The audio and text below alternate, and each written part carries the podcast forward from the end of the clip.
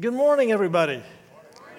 So good to have you at church with us again this morning to worship Jesus together today. It is Palm Sunday, so we are now getting ready. I heard a cheer. That's awesome.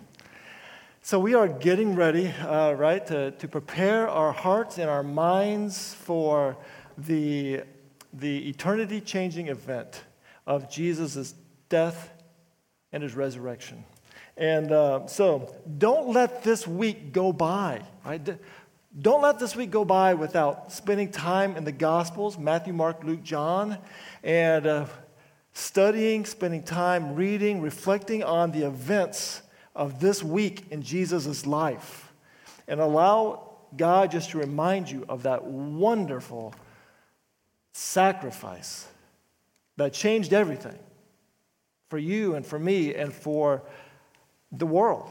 And so be intentional this week about opening God's Word and just really reflecting on the different events that take place this week in the life of Jesus as we're getting ready for his resurrection.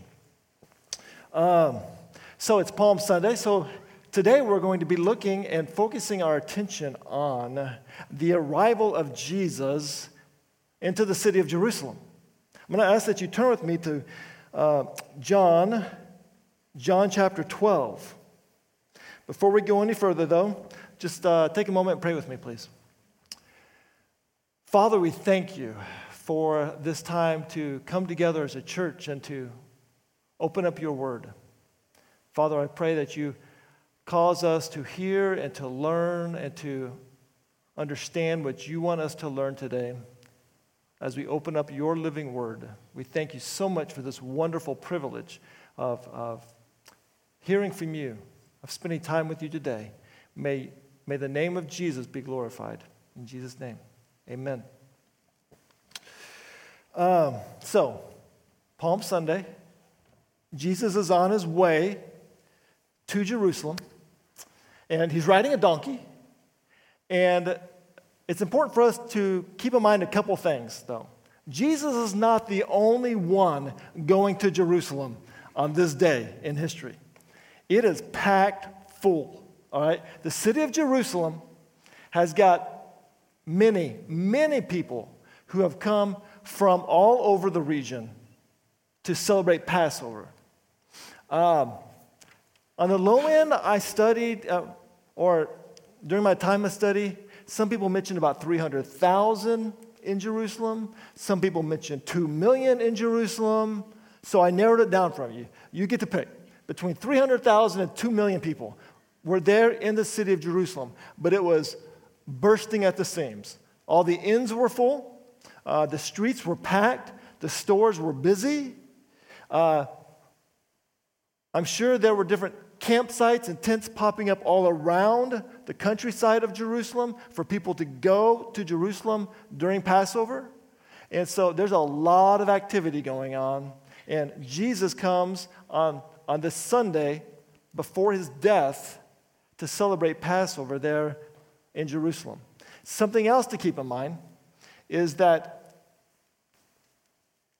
as far as we know, this was the seventh time. This Sunday was the seventh time that Jesus goes into the city of Jerusalem during his time on earth. There could have been more, but seven times it's recorded. Six before this one, and again, this Sunday, Palm Sunday. This would be his seventh time.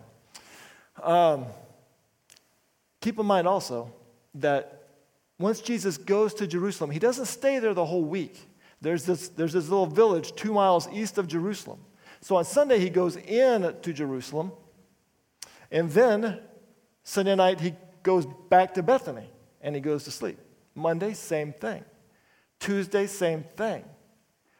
Wednesday, there's no record of Jesus in the city of Jerusalem, so we assume that he stayed in Bethany. Thursday, Jesus goes to Jerusalem, celebrates the Passover with his disciples, goes to the garden, gets arrested, he gets put on trial. Friday, he's crucified. Sunday, he raises from the dead. And it all starts with this Sunday, Palm Sunday, as he rides that donkey into Jerusalem. So, I'm going to ask that you follow along as I read John chapter 12, starting in verse 12. It says, "The next day, the great crowd that had come for the festival heard that Jesus was on his way to Jerusalem. They took palm branches and went out to meet him, shouting, 'Hosanna! Blessed is he who comes in the name of the Lord. Blessed is the King of Israel.' Jesus found a young donkey and sat on it, as it is written, 'Do not be afraid, daughter Zion. See, your king is coming, seated on a donkey's colt.' At first his disciples did not understand all this. Only after Jesus was glorified did they realize that these things had been written about him and that these things had been done to him. Now the crowd that was with him when he called Lazarus from the tomb and raised him from the dead continued to spread the word. Many people, because they had heard that he had performed this sign, went out to meet him. So the Pharisees said to one another, 'See, this is getting us nowhere. Look at how the whole world has gone after him.'" So as Jesus is riding his donkey, not his donkey, but a donkey, into the city of Jerusalem, there are three important statements that he makes, not with his words, but with his actions.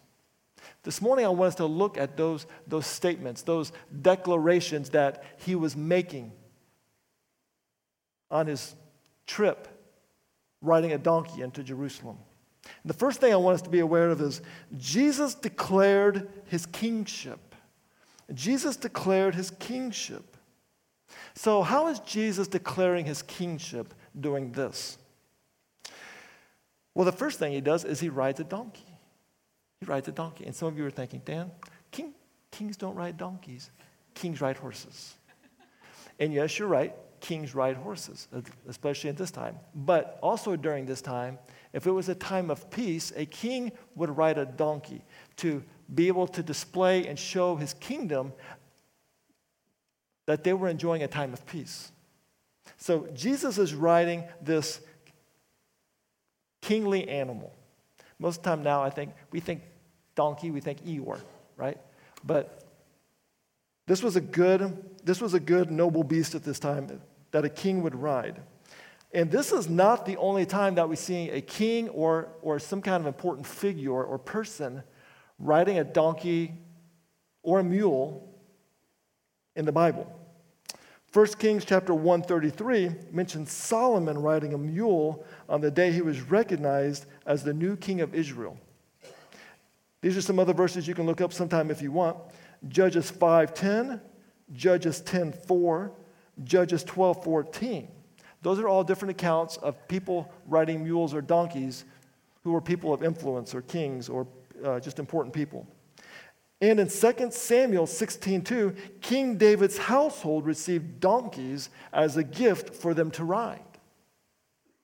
So this is not the first time that we see a king or an important person riding a donkey. There's something else that Jesus did on this day where he was declaring his kingship. And that's in verse 13 we see it. It's not so much what he did, but it's more of what he allowed. So John chapter 12, verse 13, it says, that the people were shouting out, "Blessed is the King of Israel."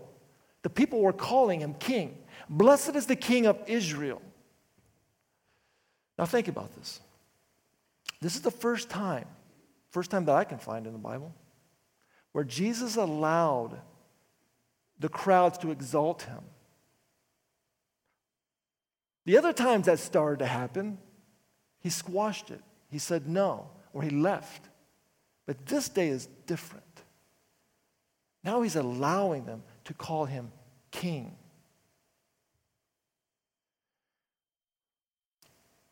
So why is that? Well, for a couple reasons. One, because it's true, right? Jesus is king. But something was going on here. These people were calling him king. They thought he was going to be an earthly king. What they were thinking in their head was not right. But their words were definitely true. Jesus was king. He is king. He will be king forever. They didn't know what they were saying was accurate, but it most definitely was. Jesus is king. And there's something else happening here at this important point in time. It says that in verse 12, chapter 12, verse 13, it says, "They took palm branches and went out to meet him." If we read the same story in the book of Matthew, chapter 21, verse 8, it says, "A very large crowd spread their cloaks on the road, while others cut branches from the trees and spread them on the road." Again, this is not the first time that we see something like this happening in the Bible. 2 Kings chapter 9, verses 12 through 13, we read that Jehu, when he was crowned king, the people of Israel put their cloaks on the ground so that Jehu could walk over it. And then they shouted out, "Jehu is king! Jehu is king!" Sounds very familiar, doesn't it, to this story. Here's Jesus, and he's riding a donkey. People are placing their cloaks on the ground, waving palm branches, maybe putting some palm branches on the ground and declaring him king. It's very important. Why is it so important that Jesus allowed them to declare him king on this day? Why now? He had been teaching and living with these people for 3 years, teaching his word, teaching truth, teaching God's truth. But today is different. Today he allows it. Jesus was doing something by allowing it. First off, he was allowing truth to be proclaimed, but something else.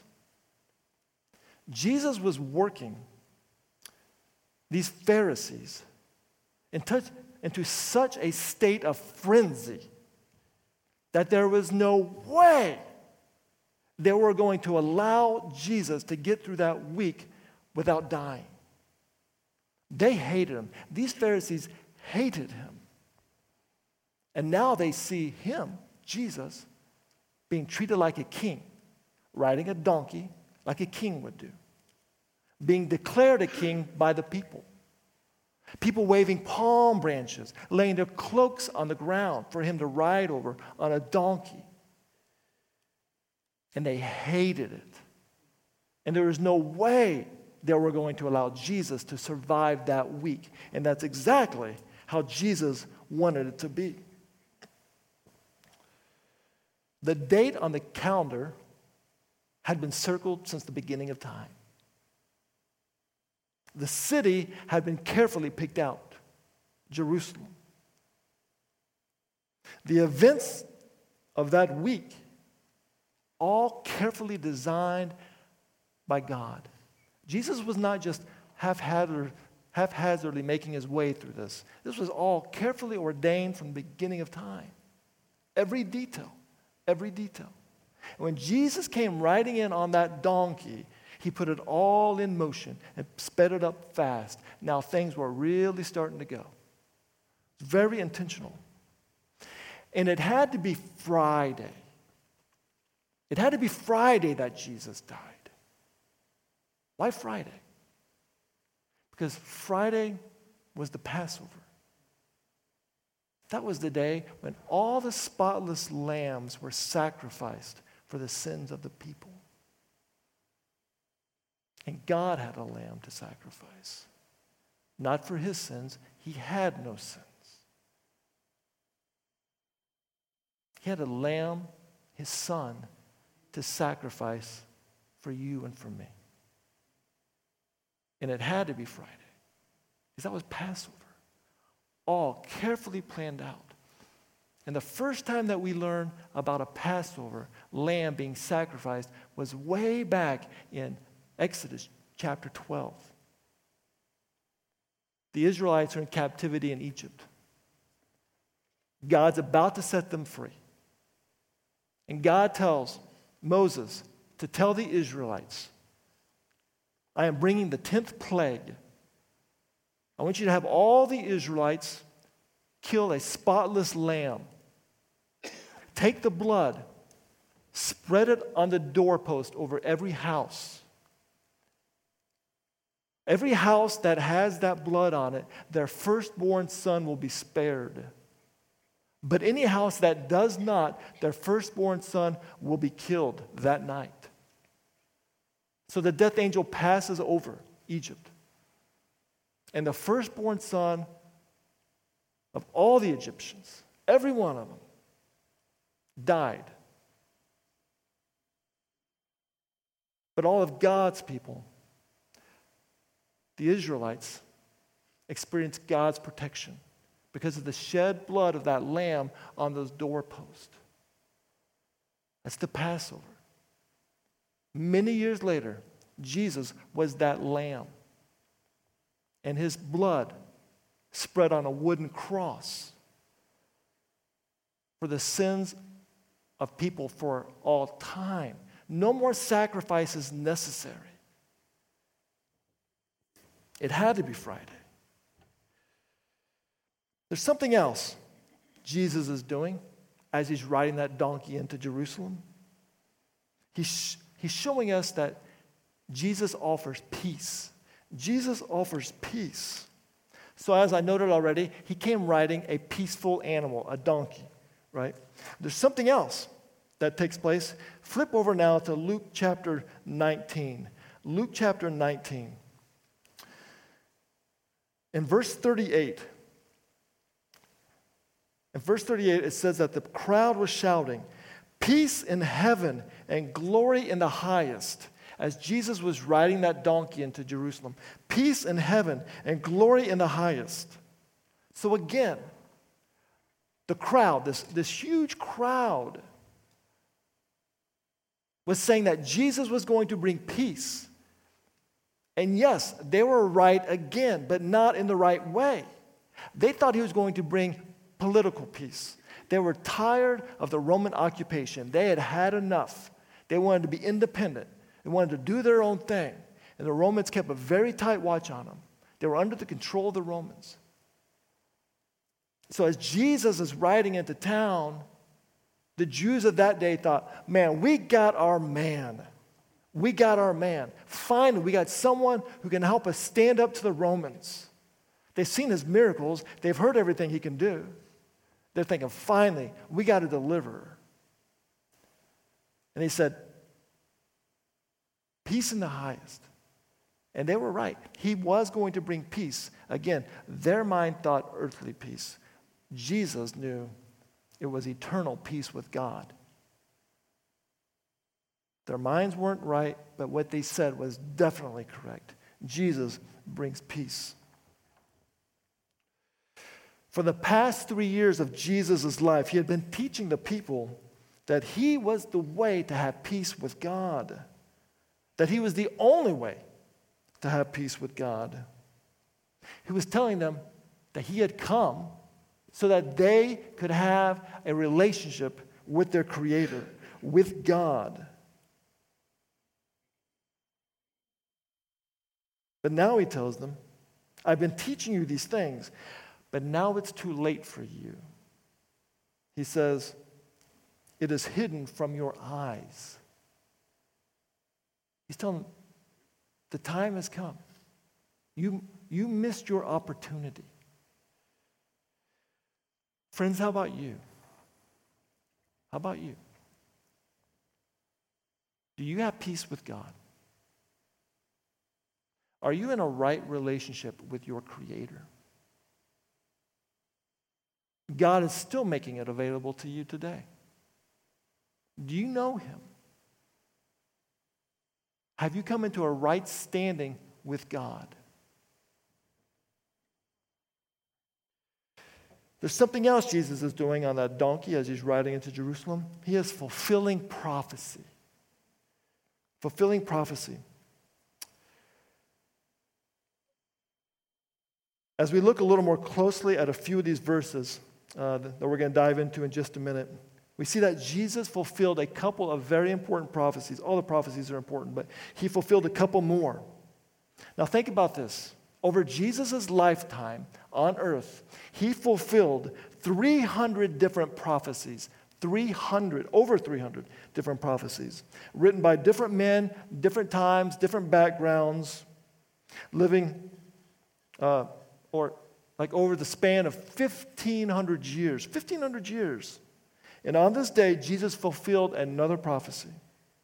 I want us to look at Zechariah 9:9. This is the passage that was quoted in the first passage we read. When I read it, you'll recognize what I'm saying. This was written 500 years before Jesus rode that donkey. Think about 500 years. Friends, can you imagine what the world's going to be like 500 years from now? Not a chance. Is God even going to allow this world to be around in 500 years? No one knows. But I'll tell you what, I can't even imagine what the world will be like 500 years from now, much less give any kind of prediction about a certain event to a certain person on a certain place with certain things happening. Just, it's impossible, aside from the work of God. And that's what we see here. Zechariah 9:9, it says, "Rejoice greatly, daughter Zion. Shout, daughter Jerusalem. See, your king comes to you, righteous and victorious, lowly and riding on a donkey, on a colt, the foal of a donkey." This is one of those times where you should be reading that and just going, wow. Wow. 500 years before Jesus rode that donkey. These words were written.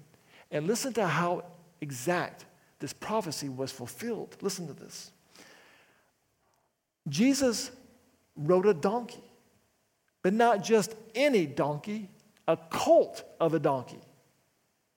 And he wasn't just riding around the countryside out doing something. No, he rode it into Jerusalem. He rode the colt of a donkey into Jerusalem, being declared a king. It's all right there in these verses. "Shout, daughter Jerusalem. See, your king comes to you, righteous and victorious, lowly and riding on a donkey, on a colt, the foal of a donkey." 500 years before he did it. Now, I'm going to take you further back in time. Think about this. 1,500 years before. 1,500 years. This is what Genesis 49, 10 through 11, these are the words of Abraham written by Moses. In Genesis 49, starting at verse 10, it says, "The scepter will not depart from Judah, nor the ruler's staff from between his feet, until he to whom it belongs shall come, and the obedience of the nations shall be his. He will tether his donkey to a vine, his colt to the choicest branch. He will wash his garments in wine, his robes in the blood of grapes." This is a direct prophecy of Jesus 1,500 years before it happened. Why is that important? Why do we need to know that? It shows us the sovereignty of God. And that should bring us great peace. Great peace. That the God we worship is sovereign.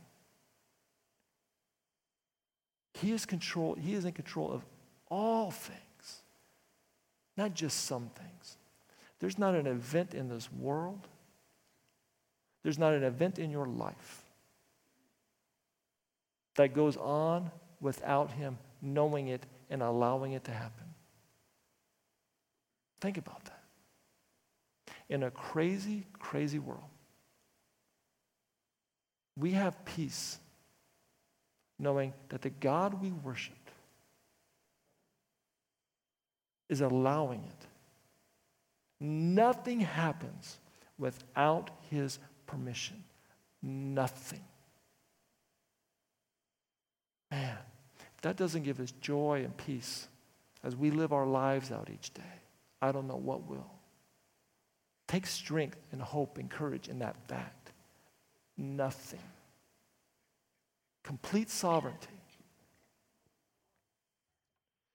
So what does this all mean for us, these verses, this story?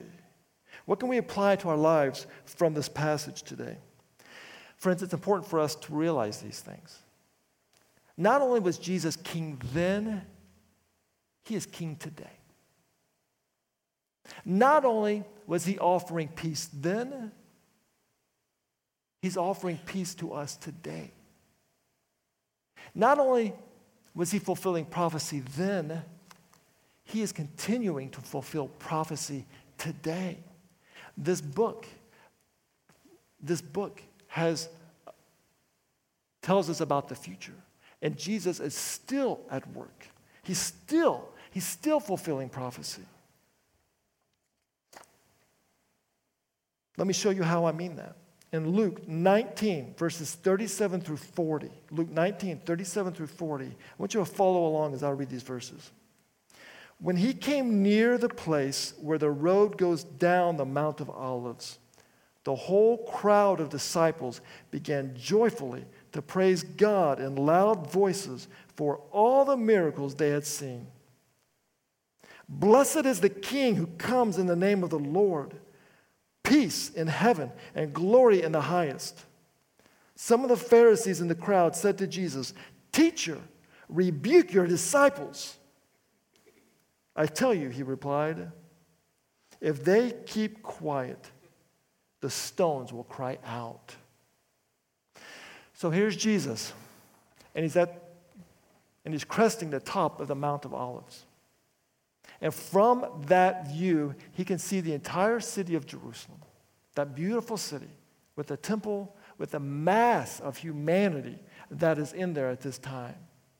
And he's looking out at this huge crowd, this beautiful city.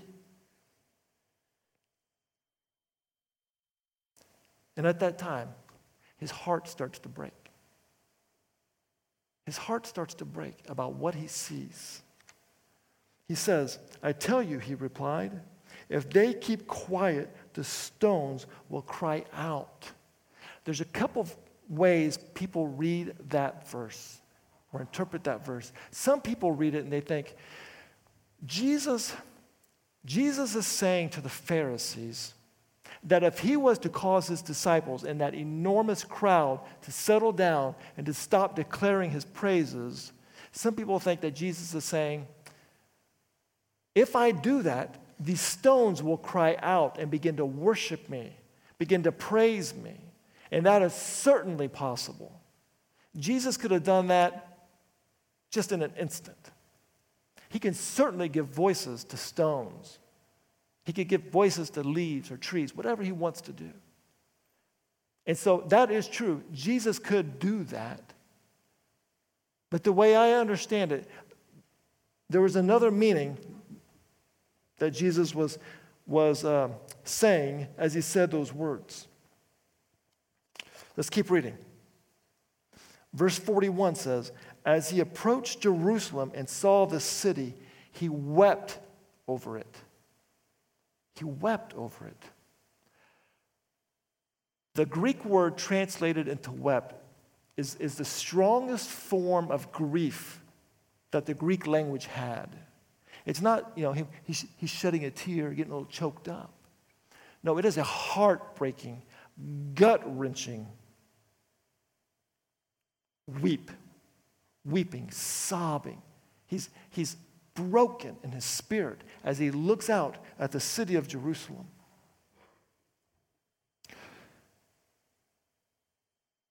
Jesus looks out and sees all these people. He sees that beautiful city.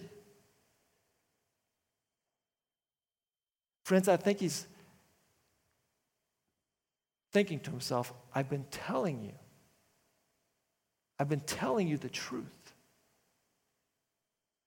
I've been telling you how to have peace with God through me. But you won't listen. You don't hear me. You don't understand.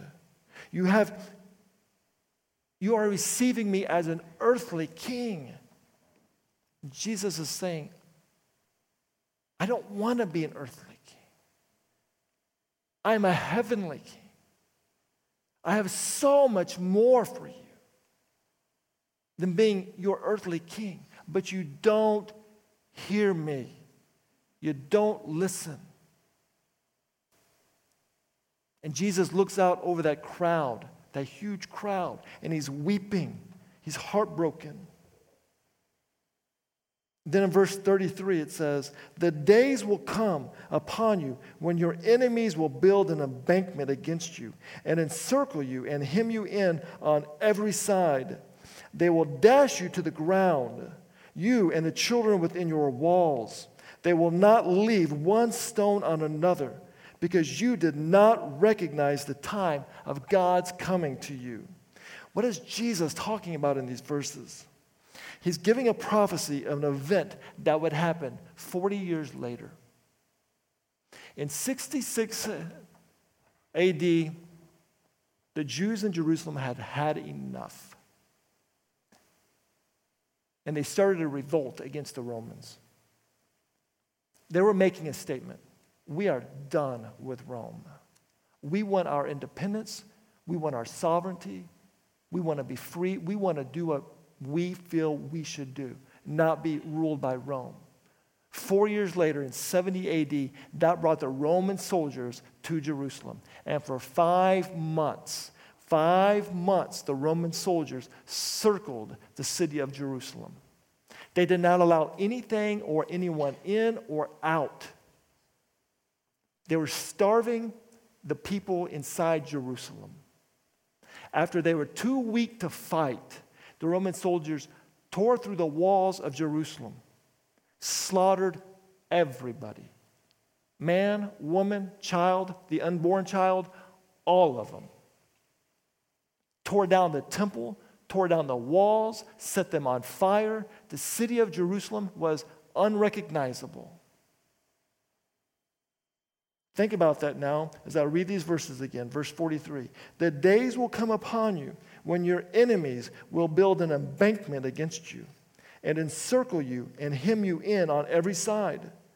They will dash you to the ground, you and the children within your walls. They will not leave one stone on another because you did not recognize the time of God's coming to you.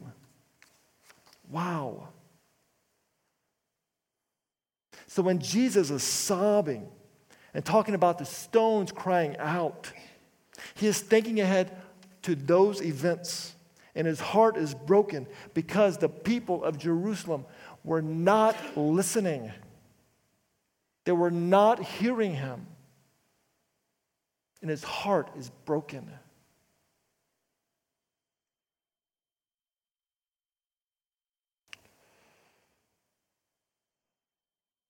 Let me make this personal for us today. Have you made God your king? Do you have peace with God through Jesus Christ? Have you come to the point in your life where you become so desperate that you tell God, God, I cannot do this on my own. Please be in charge of every part of my life, not just Sunday mornings. Control it all. Be my king. Sit on the throne of my heart. Have you come to the point in your life where you've understood that God loves you so much, he sent his son Jesus to die on the cross for your sins, the perfect, spotless Lamb of God. Shed his blood on that cross so that you can have peace with him. Have you made peace with God in your life? Do you have peace? Because the sin of your life has been removed, that barrier has been taken away, and you have a relationship with God. And do you understand? Jesus is still fulfilling his plan. He is still at work. Have you taken those steps? Have you made him your Savior? Is he your King? Friends, you know what else took place on the Mount of Olives? Not long after Jesus rides in to Jerusalem. 47 days later, actually, Jesus ascended to heaven from the Mount of Olives. But it gets more interesting. If you read the Bible, back in Zechariah 14:4, it tells us something else very important is going to happen on the Mount of Olives. Jesus will return to the Mount of Olives. Zechariah 14:4 says, "On that day his feet shall stand on the Mount of Olives that lies before Jerusalem on the east." And the Bible says he will reign on the throne of David. I take a very literal interpretation of that verse, and I take it to mean that Christ will set up his throne in Jerusalem for 1,000 years. It's called the millennial reign of Christ. And it all starts when he comes back to the Mount of Olives. The next time Jesus comes back, he won't be riding a donkey. He will be riding a horse. And he will come with judgment. He will come with righteousness and strength and power. Revelation 19 says this, starting in verse 11. "I saw heaven standing open, and there before me was a white horse whose rider is called Faithful and True. With justice he judges and wages war. His eyes are like a blazing fire, and on his head are many crowns. He has a name written on him that no one knows but he himself. He is dressed in a robe dipped in blood, and his name is the Word of God. The armies of heaven were following him, riding on white horses and dressed in fine linen, white and clean. Coming out of his mouth is a sharp sword with which to strike down the nations. He will rule them with an iron scepter. He treads the winepress of the fury of the wrath of God Almighty. On his robe and on his thigh, he has this name written, King of Kings and Lord of Lords." Friends, my thoughts aren't so much on the future as they are on the present.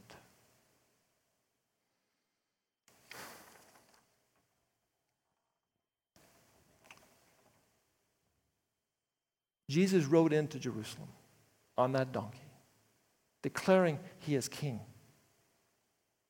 declaring that he offers peace, declaring that he is fulfilling prophecy.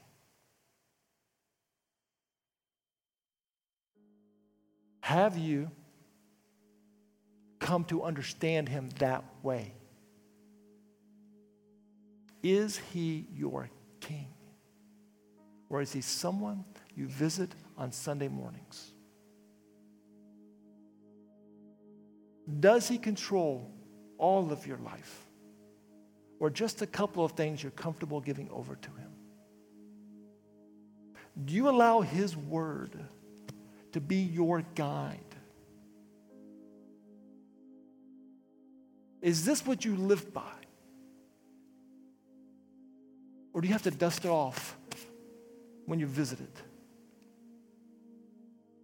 Is he your king? The people of Jerusalem that day were trying to make him king, earthly king. Jesus is saying, I've got so much more. You don't even get it. Is your life fully surrendered to him?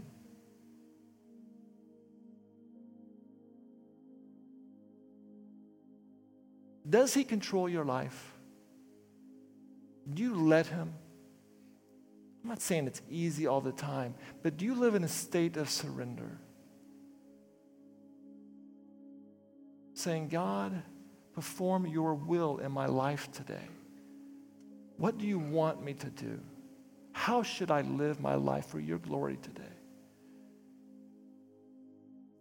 That's what it means to make Jesus your king. He's controlling all of it. He came for that reason. And do you have peace with God? He's giving you an opportunity right now to ask for your sins to be forgiven, to begin a relationship with him, to make things right with him. We are not promised tomorrow, but he's giving you today. And if you're here today and you have never asked for his forgiveness of your sins and surrendered your life to him, don't leave here without doing that. Bow your heart. Bow your mind right now and say, God, thank you. Thank you for doing what I cannot do. Thank you for sending your son to die on the cross for the sacrifice of my sins. God, forgive me of all my sin, too many to name. Through the death and resurrection of your son. And God, take my life and be in charge of it. Do it today if you've never done it. Enjoy and experience the joy and the peace, the confidence, the rest from knowing a sovereign God loves you and will guide you every step of the way. It is such a wonderful place to be in. So much joy and contentment when you make God your king and enter into peace with him. I hope everyone here in this room and online has already come to that place. If you have not, do it today. Allow him to be your Savior and your King.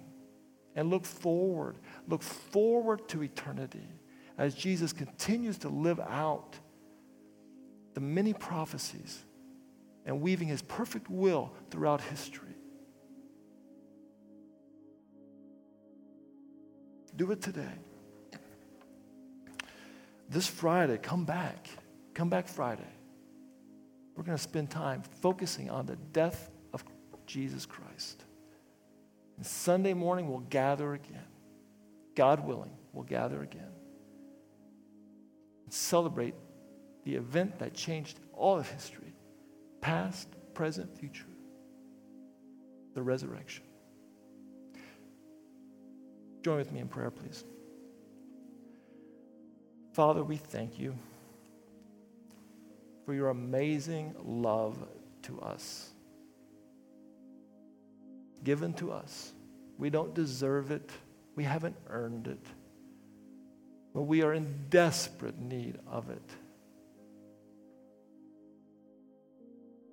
Father, for anyone here in this room today who has not surrendered their life to you, may this be that day.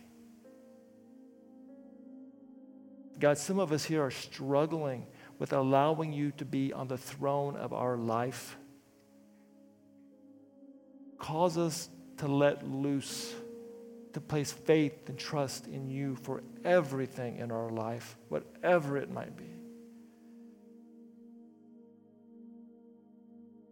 And Father, we look forward to seeing you face to face someday. We don't live in fear of that day because of the death and resurrection of your Son. We can look forward to that day. God, I pray that everyone here live with joy and peace in anticipation of the return of Christ and living with you for all eternity. Thank you for being so wonderful, so loving, so compassionate, so holy. We love you. In Jesus' name, amen.